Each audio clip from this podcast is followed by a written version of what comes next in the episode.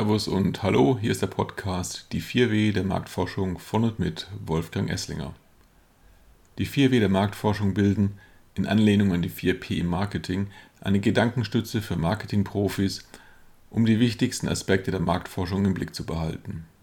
Die 4W, das sind was, warum, wer und wie viel. Das heißt im Einzelnen erstens, was will ich wirklich wissen? Klingt einfach, ist aber häufig nicht so klar und verändert sich gerne im Laufe des Setups einer Studie. Zweitens, warum will ich es wissen? Das heißt, was will ich mit dem Ergebnis machen? Ist es die Grundlage für eine PR-Kampagne oder für eine Investitionsentscheidung? Drittens, wer soll mir das beantworten? Das heißt, welche Personen sollten befragt werden? Das ist der zentrale Punkt jeder Studie, der Ergebnis und Kosten stark beeinflusst. Viertens, wie viel darf es kosten? Das heißt, was ist mir das Wissen wert, das mir die Marktforschung liefert? Nach meiner Karriere als Marketingmanager in verschiedenen Konsumgüterunternehmen, wo ich meist auch für die Marktforschung verantwortlich war, bin ich vor etlichen Jahren auf die Institutsseite gewechselt. Die 4W, was, warum, wer und wie viel, sind eine Art Quintessenz meiner Learnings aus zahlreichen Projekten und aus der Perspektive von beiden Seiten. Etliche Fallstricke lassen sich vermeiden, wenn man diese vier Fragen sorgfältig durchdenkt, bevor man eine Studie durchführt. Einige Tipps dazu und zu weiteren, für Marketing verantwortliche relevanten Aspekten der Marktforschung möchte ich in diesem Podcast weitergeben, damit Sie als Hörer oder Hörerin die Marktforschung besser für Ihre Arbeit nutzen können und damit letztlich erfolgreicher in Ihrem Job sind. Sollten Sie zu einzelnen Themen Fragen oder Anmerkungen haben, freue ich mich über eine Kontaktaufnahme, ebenso über Vorschläge, was bestimmte Fragestellungen angeht.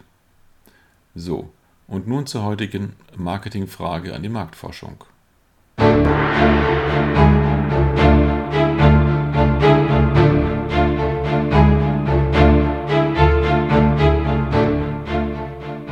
Wie segmentiere ich meinen Markt? Um einen Markt verstehen zu können, braucht es eine Struktur. Ohne Struktur ist es schwierig, sich eine Markenpositionierung zu überlegen und diese gehört zu den Kernaufgaben des Marketing. Segmentierung gibt eine Struktur und ist somit essentiell. Gleichzeitig ist es aber auch erstaunlich schwierig, die richtige Segmentierung zu finden.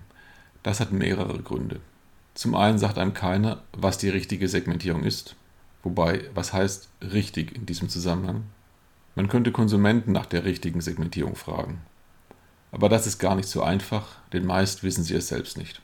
Zwar können sie ihre Kaufentscheidungen rational begründen, aber sind diese genannten Gründe auch wirklich die Treiber von Entscheidungen für bestimmte Marken?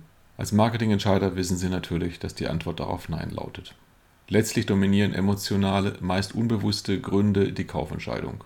Die lassen sich zwar gut mit qualitativer Marktforschung eruieren, aber nicht quantifizieren. Es gibt allerdings Instrumente, die es ermöglichen, Märkte emotional zu segmentieren. Tipps kann ich geben, allerdings nicht in diesem Podcast, der ohne Markennennung auskommt.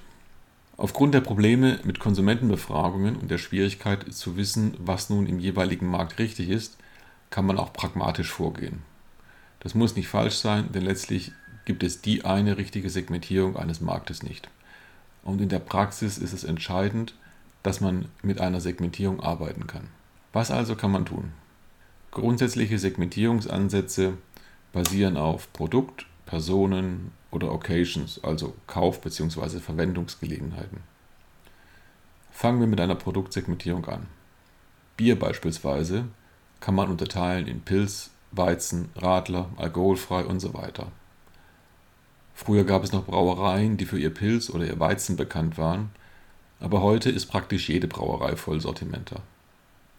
Und so ist es auch in anderen Märkten. Funktionale Produkteigenschaften, eignen sich nicht zur dauerhaften Differenzierung. Gleiches gilt für den Preis. Ob ich mich als Premium- oder Mass-Market positioniere, in beiden Fällen habe ich zahlreiche Wettbewerber. Also erscheint eine produktbasierte Segmentierung wenig erfolgversprechend, um meine Marke vorteilhaft positionieren zu können. Schnell kommen daher die Käufer bzw. Verwender oder Nutzer ins Spiel. Und da geht die Diskussion je nach Markt auch schon los segmentiere ich beispielsweise bei Süßigkeiten mit Blick auf die Verwender, die oft Kinder und damit nicht die Käufer sind, aber einen starken Einfluss auf die Kaufentscheidung haben. In anderen Märkten ist es weniger offensichtlich, Beispiel Margarine. Wer entscheidet über die Marke? Der oder die Haushaltsführende oder derjenige, der sich beim Frühstück das Brötchen schmiert? Oft heißt das Mann oder Frau mit entsprechenden Auswirkungen auf den Mediaplan. Falls man die Hürde Käufer versus Nutzer oder Verwender überwunden hat, gibt es immer noch reichlich Auswahl an Segmentierungskriterien. Lebenszyklus, Interessen bzw. Tätigkeiten oder auch Milieus.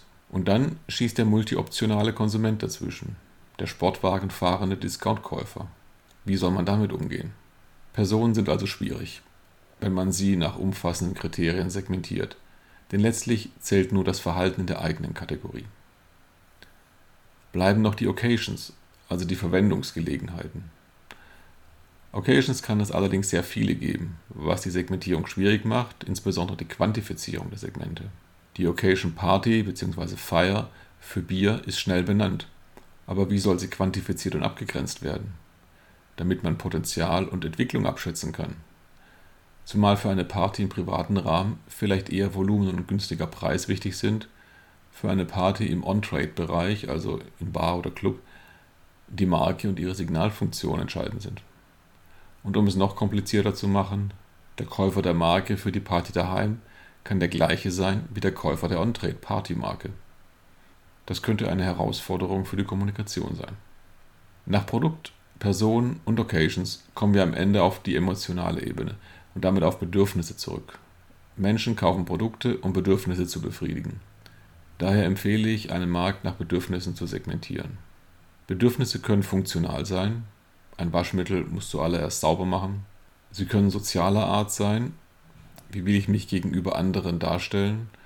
Und sie können emotional sein. Wie fühle ich mich, wenn ich die Marke benutze? Aber am wichtigsten ist es, dass die gewählte Segmentierung praktikabel ist. Sie ist kein Selbstzweck, sondern Grundlage für Produktentwicklung, Kommunikation und Distribution und alles, was mit der Markenpositionierung zusammenhängt. Das war's für dieses Mal. Vielen Dank fürs Zuhören, über Feedback und Fragen, auch Themenvorschläge freue ich mich. Bis bald, ihr Wolfgang Esslinger.